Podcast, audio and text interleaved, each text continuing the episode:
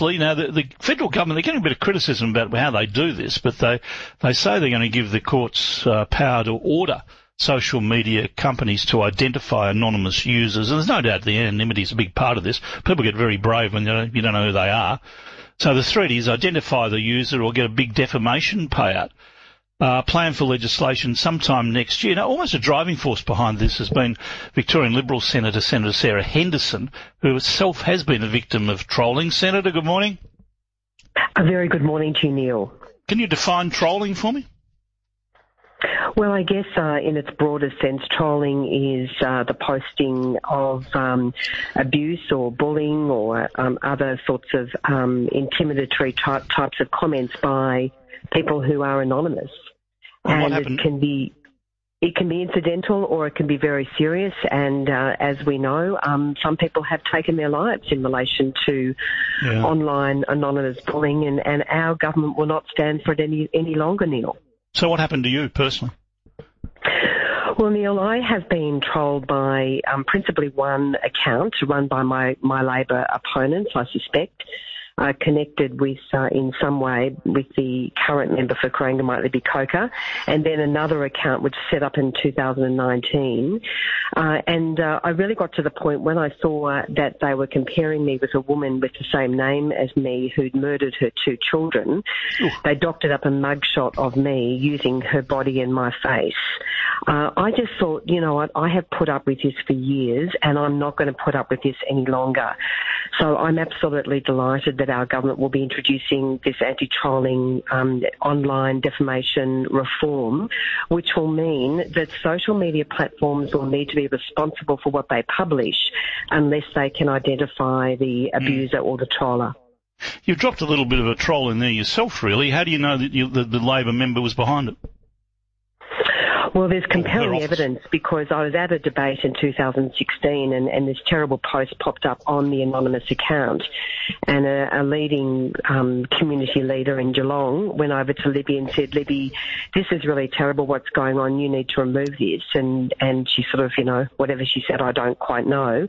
But then a couple of minutes later, that uh, that very abusive post was removed. So there is certainly compelling evidence that there is a link between Libby Coker and one of the accounts. Well, have you um, have you um, confronted her on this or not? Yeah, I have. Yeah, I've called her out on it. I've made speeches about it. I have raised this in the parliament, and in fact, uh, it's now so serious in relation to four or five years of systemic trolling that Victoria Police is investigating this for stalking. And in fact, it's so serious, Neil, that Victoria Police issued a warrant to Twitter asking for Twitter to identify the trolls and Twitter has refused. So that's absolutely, you know, completely outrageous. They even went to the International Crime Cooperation Central Authority, which is the um, run through the Commonwealth Attorney General's Department, um, to access uh, information through Twitter in the US, and again they refuse to cooperate. They'll only cooperate if there is a, a death threat or a, um, a serious threat of violence. So uh, again today, I call on Twitter to do the right thing, comply with a police warrant, and identify the trolls behind these accounts. I assume the Labor member denies it, does she? Uh, she has denied it, but as mm, I say, there fair. is compelling evidence that she is linked to one of these two accounts. Okay. Oh, well, we want to be fair that she's denied it, though. All right. So, how will the system work? How will it work differently under this legislation? Do we know yet? Well, currently there is a, a, decision made by the High Court which makes any uh, Australian who runs a Facebook page or a Twitter account liable for the defamatory comments of third parties. So we're now changing the law in essence, uh, Neil, to make it clear that uh, social media platforms will be liable for third party comments unless, of course, they identify those third party comments and then uh, someone has the right to sue that third party.